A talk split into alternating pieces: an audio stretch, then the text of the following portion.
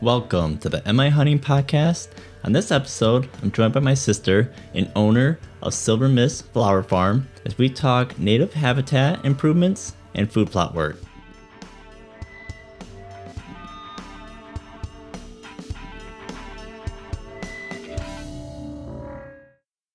All right, as always, welcome to the MI Hunting podcast. As in the title says, this week I'm joined by my sister and we discussed our recent work down at our local farm. The big thing was improving native habitat. So, a couple things that we did was trying to remove invasives. You know, you look at if a non native, it can be on the landscape, but it becomes invasive when it starts overtaking the area and becoming rank or uh, being a detriment to the habitat in general. So, we talk about you know the work we did removing those and adding more beneficial native plants uh, to the property.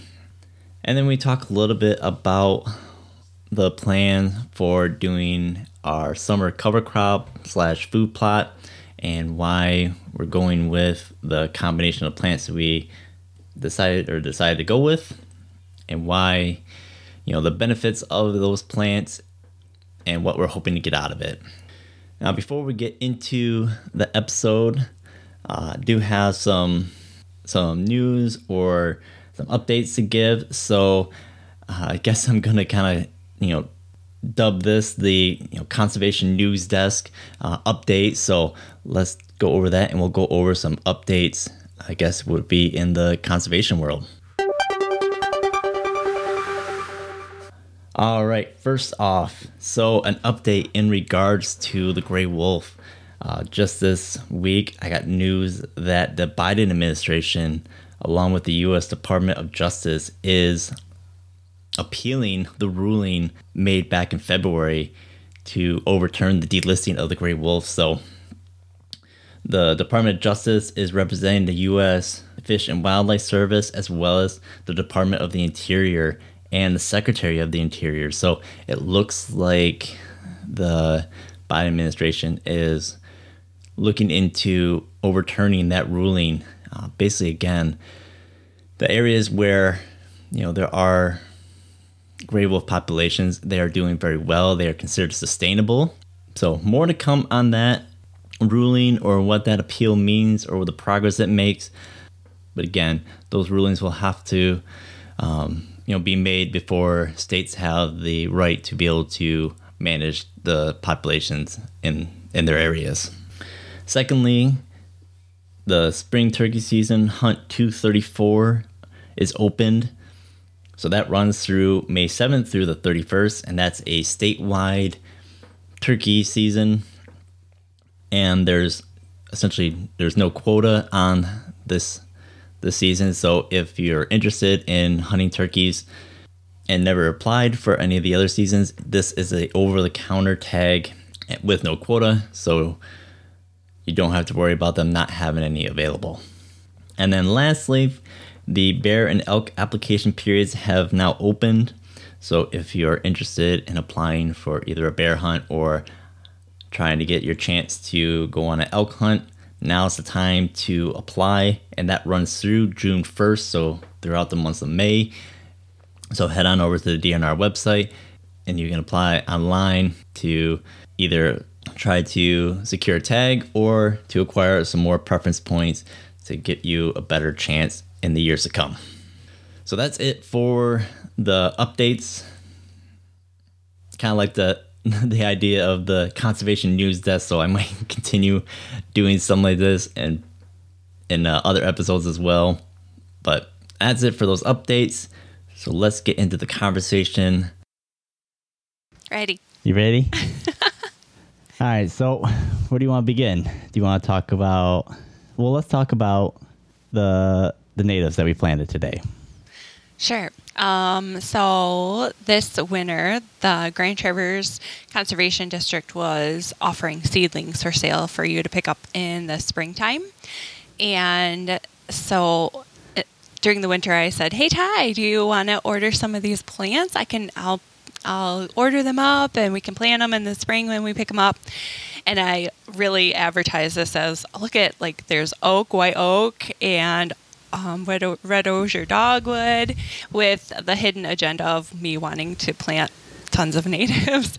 And I don't think you knew the extent, like how many I was going to order. So thank you for working so hard today and helping me plant all of these natives down at the farm. Yeah, so part of it was because we learned that there's a ton of invasives down at the farm, primarily honeysuckle. Yeah, it's uh, Morrow's honeysuckle. Yep, and then um, autumn olive as well. Yes, that is the worst plant ever.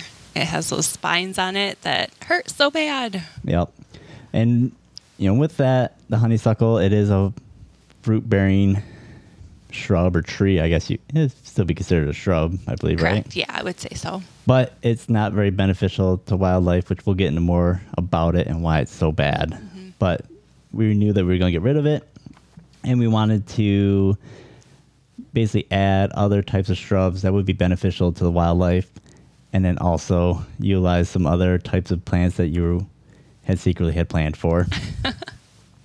Yeah, so what we did, um, which is especially helpful, is when we cut down that invasive species, the, the honeysuckle, and then planted our native tree in the center of that cut area, then you had the great idea to kind of build an area around it using the brush, the cut brush, as like a cage, so the deer will be less likely to to browse on those new. Yeah, areas. certainly won't be nearly as you know foolproof as actually doing a metal cage around them, but it would help deter some of the animals from getting after them right away and Yeah. killing them before they have a chance. So yeah, and we only had so much time too. It took a lot of time to cut down all those branches and trees and yeah, that's the worst is because it bushes out the way it does, and there's so many sprouts that come off of it Yeah. that it's hard to even get to the main stump or the main root system of it Mm-hmm. to get down to it. So let's let's talk about the honeysuckle okay. and why we're so eager to get rid of it. Sure. so down at the 80 acres, it is so widespread um, because it's springtime. Not a lot of plants are leaved out yet, but that Morrow's honeysuckle is one of the first to leaf out. You can just look around and see the green shrubbery and just know that those are all those invasive species that are just really taking over. When we hunted last winter, we kind of crapped around some bedding and we were hoping for bedding areas and stuff. It was hard to navigate through there because of all the shrubs that were growing and and it's just so intensive how it's taken over. Yep. Yeah, because it's one of the first things to get its leaves, and it's one of the last ones to drop its leaves in the fall. So it actually, you know, has a longer growing period than much of the the native plants around. Yeah, and it shades them out. Yeah, because they come on, the leaves come on first. It shades out the other plants. hmm Yep. Yeah, and a couple other things that make it so invasive um, and bad for the wildlife in the area is the insects. Our native insects who won't eat it. They haven't evolved with that plant to eat it at all. Um, so it's not preyed upon by insects, which make it, it doesn't, the insects don't make that plant weaker or anything. So it's like a free for all. And it's probably not even just the insects. It's probably, I mean, I'm sure deer probably browse on a little bit, but they're not gonna eat it enough to set it back or over browse it in any way where it's, you know, it's not slowing its growth rate at all either. Exactly. Yeah. Yep. And then, um, so in this information that we printed out, you just noted that the berries, they're not very nutritious for birds either. And, but then the berries are eaten by the birds and then the seeds are spread. So another reason why it just spreads so prolifically. Yep. hmm Yep. And then basically the way it, you know, every time those berries are spread, you know, we see down at the farm where there's areas where it's such thick pockets that that's the only thing growing in there. Yeah. It shaded everything out. And even we were reading that it basically um, releases a, basically a, A chemical, right? Yep, a That- chemical that prevents other plants from trying to grow around it, which other plants will do. Um, but the fact that it's able to, you know, outcompete everything else, Yeah. If you don't get it under control, then that's the only thing that's going to be growing for the area. Yeah. So, so yeah, so that was one of the main ones that we wanted to get rid of off the farm because you know there we do see that you know grouse really like hanging around them. They they'll actually roost up in them, eat the berries and everything like that. But there are far better plants to have available for those species. So, mm-hmm. so that was the goal of getting rid of those non-native, um, especially those that act more invasive that do tend to take over an area. Because we do want to make sure that we have diversity throughout the the property and keeping it to where it's again more native plants that are more equipped to being able to uh, be sustained in our area and wildlife can use it more. Yeah, exactly. Yep. And that's like the key word is biodiversity. Like different animals obviously need different habitats to live in. The host plants of where the, the larvae of different insects live and eat. So, yep. And even, you know, you get to every plant has its own level of toxicity. So, you know, if an animal eats too much of a certain plant, then it can actually start making itself sick or get those toxic levels um, from those individual plants. So by being able to give them diversity, they can you know have a r- round, well, a round, well-rounded diet. Yeah, balanced diet. There and go. not run into those toxic toxicity um, issues mm-hmm. by eating too much of one plant. Exactly. Yeah. Yep. So, what were the well, I guess let's talk about for the fruit bearing because that was one that I wanted to really focus on. So, what did we decide to go with for fruit bearing shrub that was native? Sure thing. Um, so, we ordered elderberry. So, they're all native to this area. So, it provides food, cover, perching, and nesting sites for many species of birds. Um, and I know this is especially helpful. Game birds and squirrels feed on the fruit and the foliage. Um, bear love to eat the fruit, and deer, elk, moose browse on the stems and foliage. And a lot of people like planting elderberry because um, of its forage and cover value. It's very, very productive and adaptable to um, different soils and, and different landscapes, and it establishes really easy. What type of soils does it like, and what type of I'm like looking at Ty, like, wait, I didn't go that far. But I can look real quick.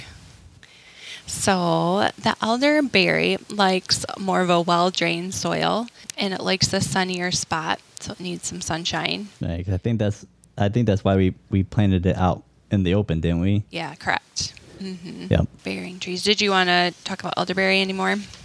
No, I think you covered it. I mean, again, basically, it was one that I mean everyone knows has probably ever heard of elderberry and how it's used, how humans use it yeah, for exactly. Uh, immune uh, boosting and whatnot capabilities. So it was just one that was considered native for our area, and again, the fruit from that that uh, bush there is going to have, be a lot more nutrient dense and much more useful for primarily for birds but also anything else that's going to eat those berries as well. Yep, exactly. So, and that was the main. I mean, I think that was really the only one that we selected this time that was a fruit bearing mm-hmm. plant, wasn't it? It was, yeah.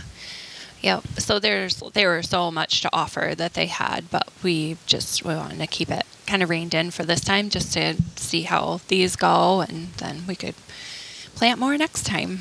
Yeah. So what's the next one you got there? Sure. Um, so we also ordered 25 pussy willow plants.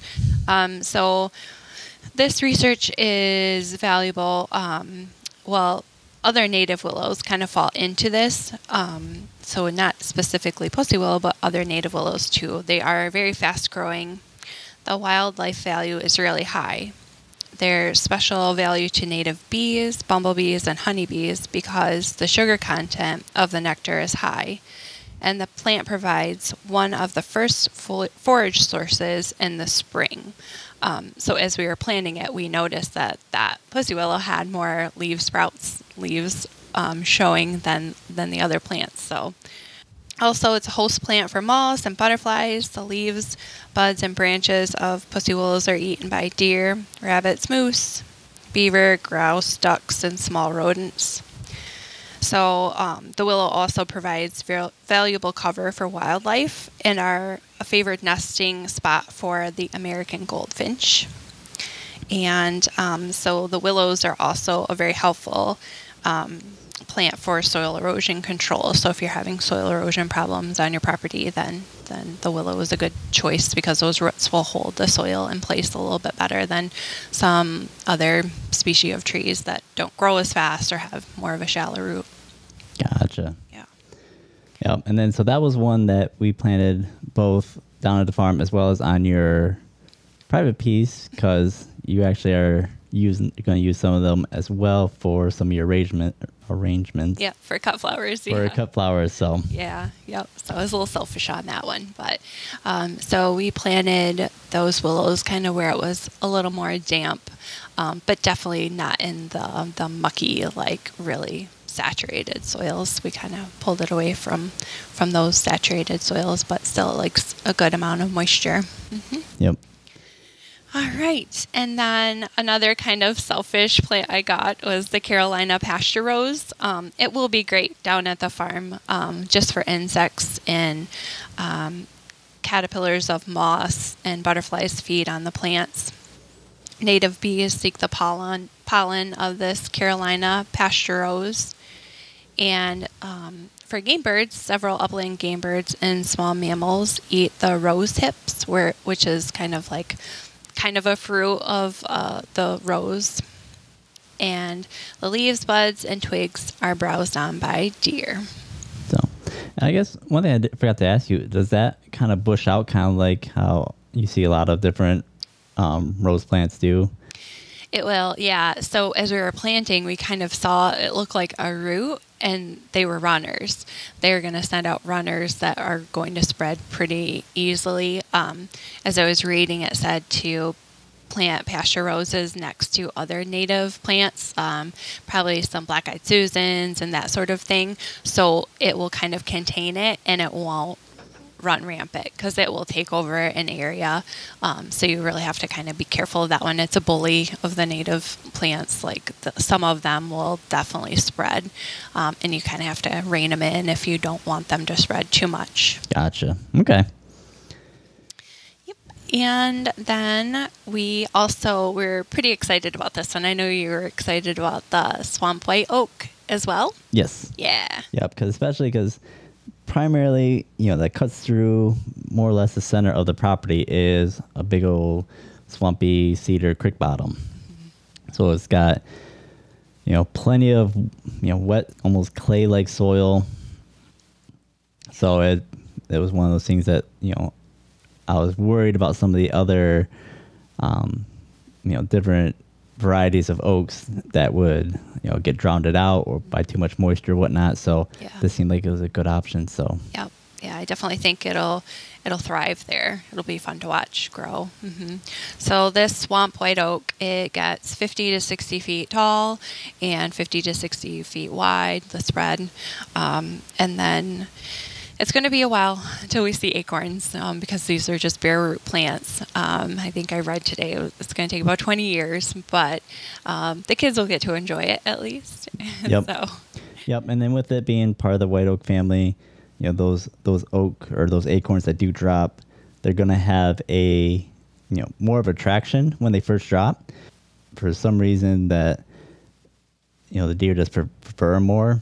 Now there's been some research out there that would suggest that the reason why they prefer more is because they the you know creatures that eat it know that they won't last long, so they know that they're a hot commodity when they're available because white oak can actually start to sprout or start to try to germinate almost immediately once it hits the ground. So they actually will either start to sprout or they can spoil or start to rot really quickly.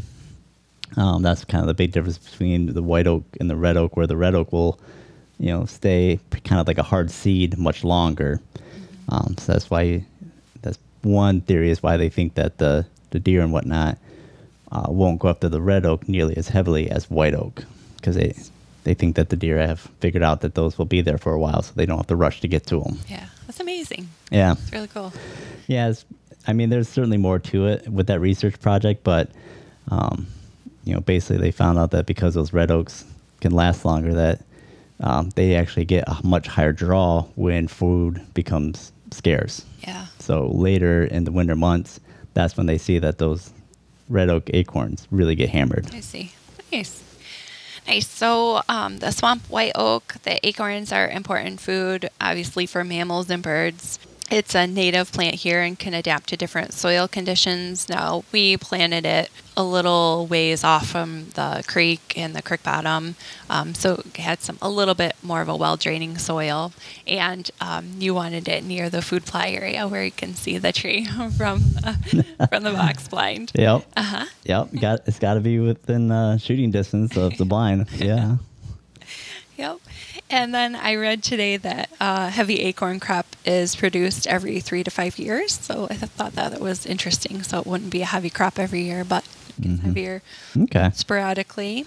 And then for our insects and um, our little caterpillars around in the area, the caterpillars of butterflies and moths feed on the foliage and parts of the tree, and then that draws in birds to feed on the insects, game birds and songbirds.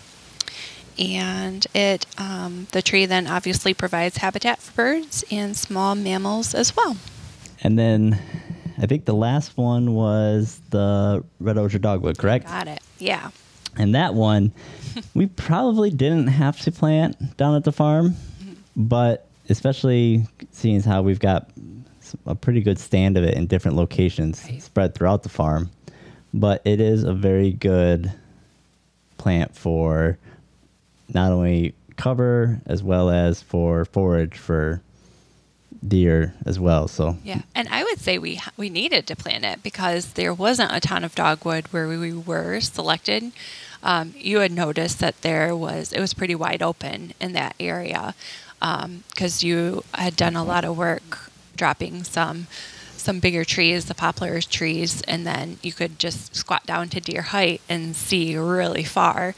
So your goal is to kind of provide more cover there and a visual block between the creek bottom and the food plot and where your stands are and stuff. So, Yep. so it was a good thing that we planted them, and it was probably the most fun because it was so saturated down there. Um, the f- hole filled in with water and muck as we were as we were planting the dogwood. So they do very well in super saturated soil. Um, some of the dogwood that we passed by was growing in the pond, so Mhm. they will survive just fine. Um, for the wildlife, red osier, excuse me, red osier dogwood will um, attract fruit-eating birds and mammals. The blossoms attract pollinators. The leaves and twigs are browsed on by beavers, deer, elk, and rabbits. Uh, many birds find these plants as good nesting habitat, and dogwood provides a great thicket of covered cover for deer. Yep. Yep. And that's, again, me selfishly, I wanted it there for the deer because I'm a deer nut. So, but yeah, so that's at least some of the uh, plants that we started with. We're probably going to look into doing some other varieties of different plants to put down there, but we just wanted to start out with that for, for now. And then uh, the one thing that we didn't really cover when we were talking about the invasives is how we were getting rid of them. Sure. So we were basically using, um, we were cutting them back and trying to trim them back a little bit so we could get at some of that brush to create those cages around those smaller plants that we had just planted. And then we're using basically a um, an application to be able to spray on both the um, fresh cuts from the, the branches that we cut off, and then also doing basically like a hack and squirt method.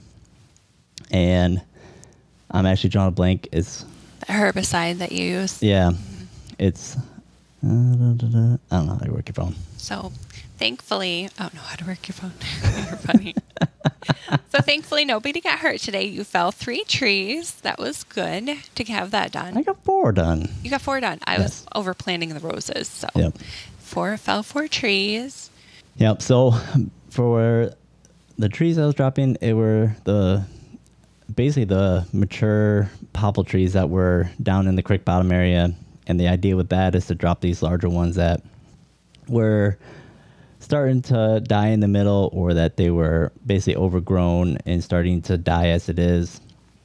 So the idea was to drop them to, well, for two reasons really. One, to allow, to open up the canopy to allow more sunlight to come through to the ground, to be able to uh, let the smaller plants and whatnot grow up. And then also because of the poplar, the way that they basically kind of do, um, like they create shoots once you've cut them. So the fact that we cut them when they were still dormant, there's still plenty of energy and whatnot. Yeah, to create those shoots for deer to browse on, and also kind of a screen of so they can't look through the the forest floor and see see as far. Um, and it was good scouting today too. We walked um, quite a bit in areas that I had walked before, um, so it was good to see the heavily used deer trails. Um, we found some bones of a deer that had been taken out probably by a coyote this winter. Um, you found the skull of it. He the skull was a little further away, and it looked like a fawn. You said fawn doe. Yeah, it was a smaller skull, and I mean the fact that they had half the skull eaten away, Yeah. you know, wasn't some heavy bone or whatnot. That's the size of it. Definitely indicate that was a young deer. I know we both felt sad. We're hunters, but we care about our wildlife. Yeah, that's that's what I always laugh about. We care so much about the deer that we don't shoot at. To Yeah. we want them to be healthy and you know not be hunted by other predators, and then we turn around and hunt them in the We're fall. predator. Yeah.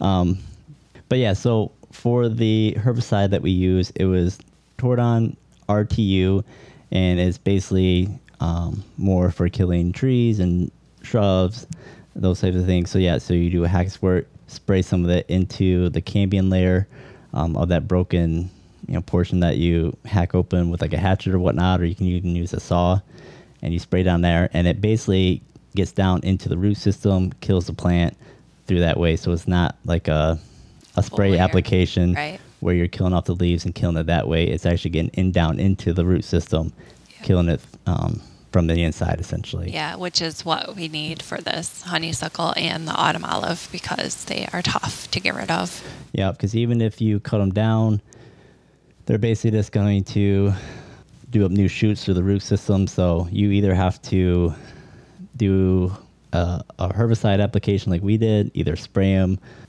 over the top, do a stump spray after you cut them down.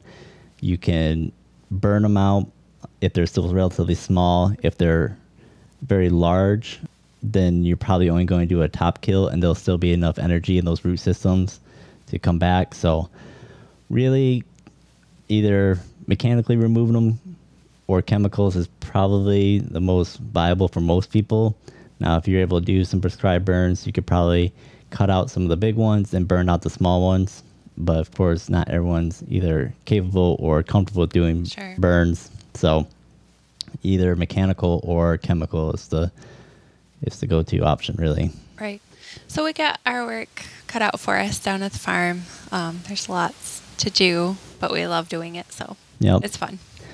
And then, so we've got that portion of it. So we're working on the native habitat, removing invasives, and then in the next couple weeks will be food plot time. Yeah. So really, it's I don't know. Do you want to stick around for this portion, or do you want to get heading home? Oh no, we're good. All right. Okay. So, I just want to cover a little bit about what is going to be the plan for this spring for planting the food plots. Now, we are going to do both, or we're going to basically do two larger food plots. So, we've got one in the bottom field, which is in the lower portion of the property.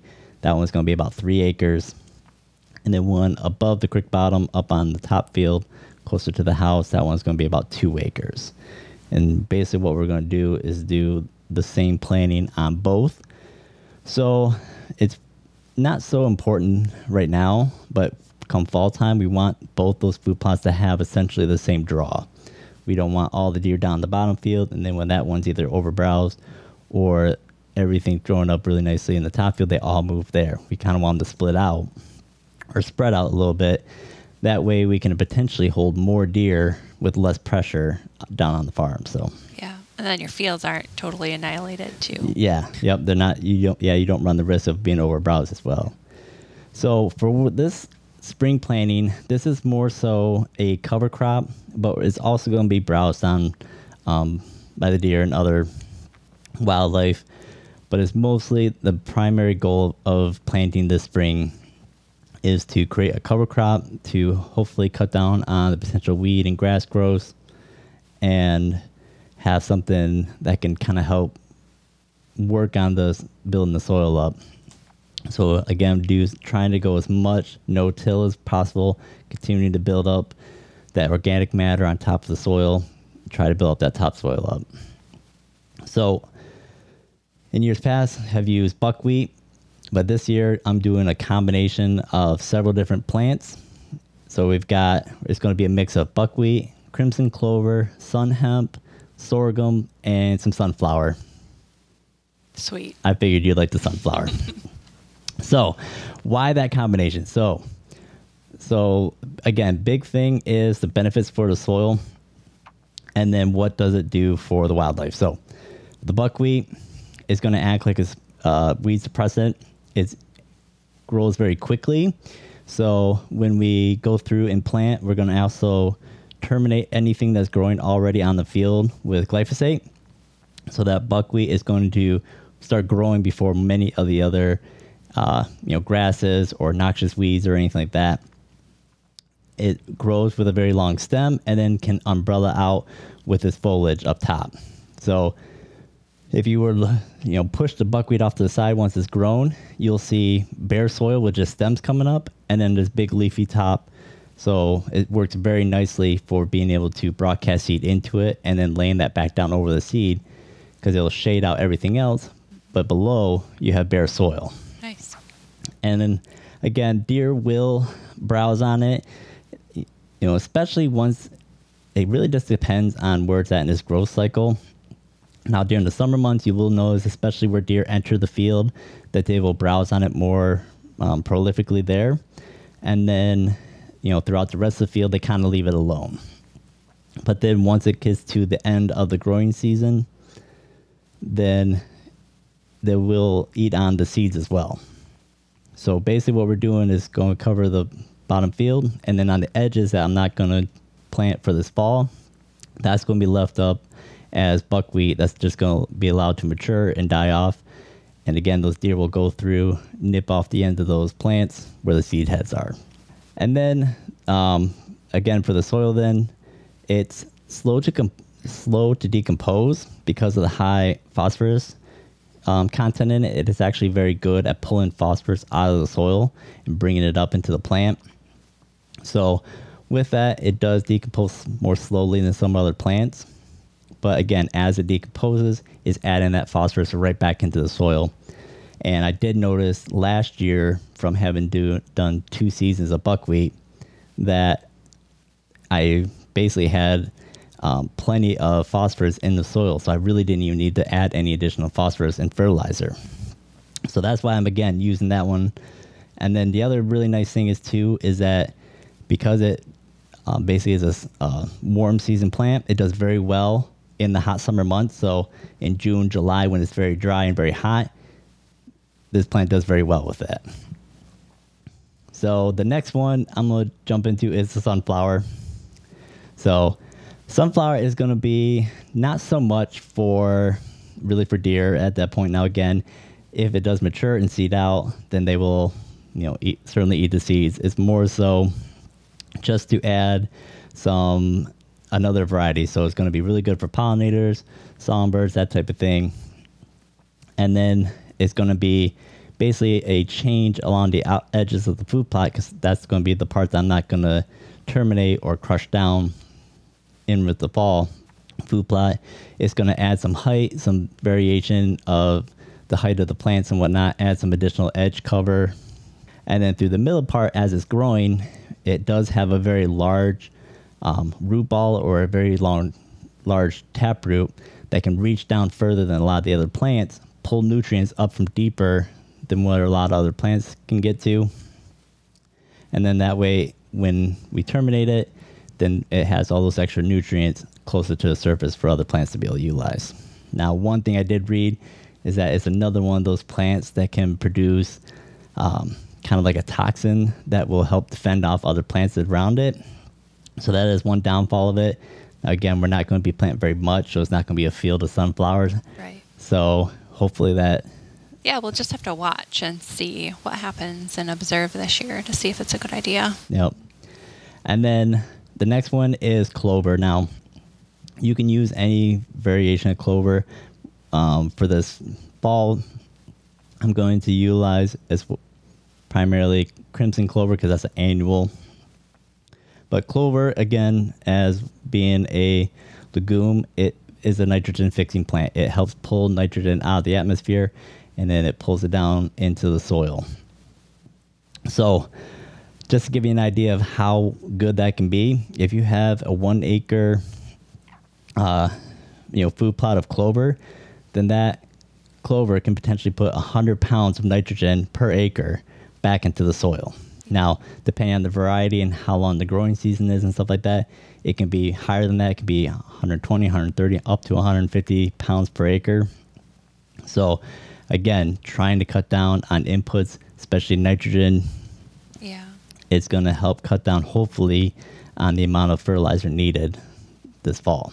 Yep, that's helpful, you know, on the pocketbook and just for we have the pond nearby and the less nutrients that we have potentially running off into the pond is, is better too. Yep. And then certainly too, especially throughout the summer months, that clover growing, you know, deer, turkey, other you know ground nesting animals that they can go through there, eat the eat the buds, eat the bugs, whatever.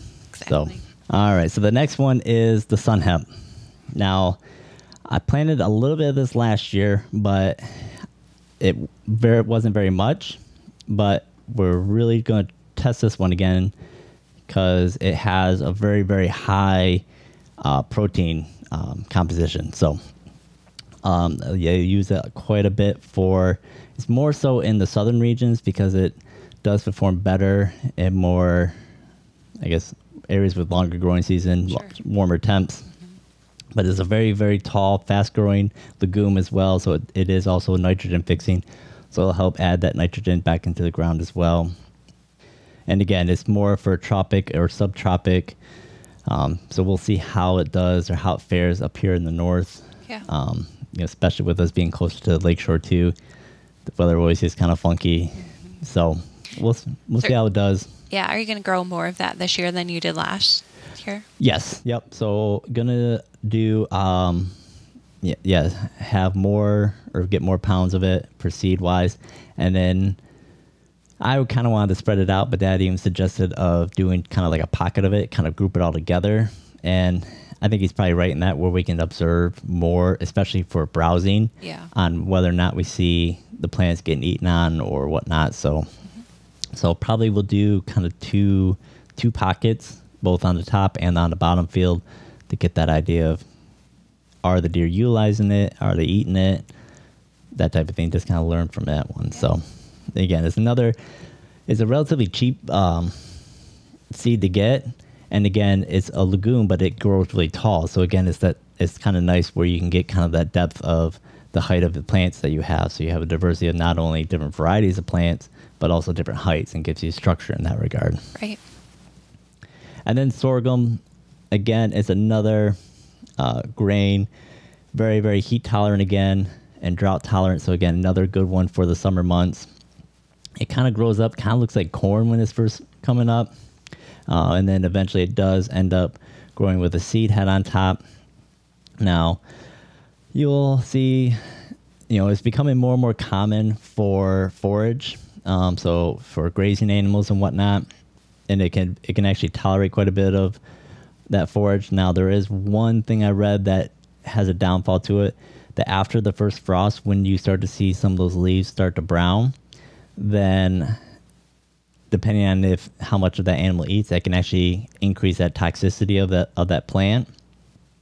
Once it's gone fully brown, then it's no longer toxic. It's just in that in between stage from the green down to, to when it's browning.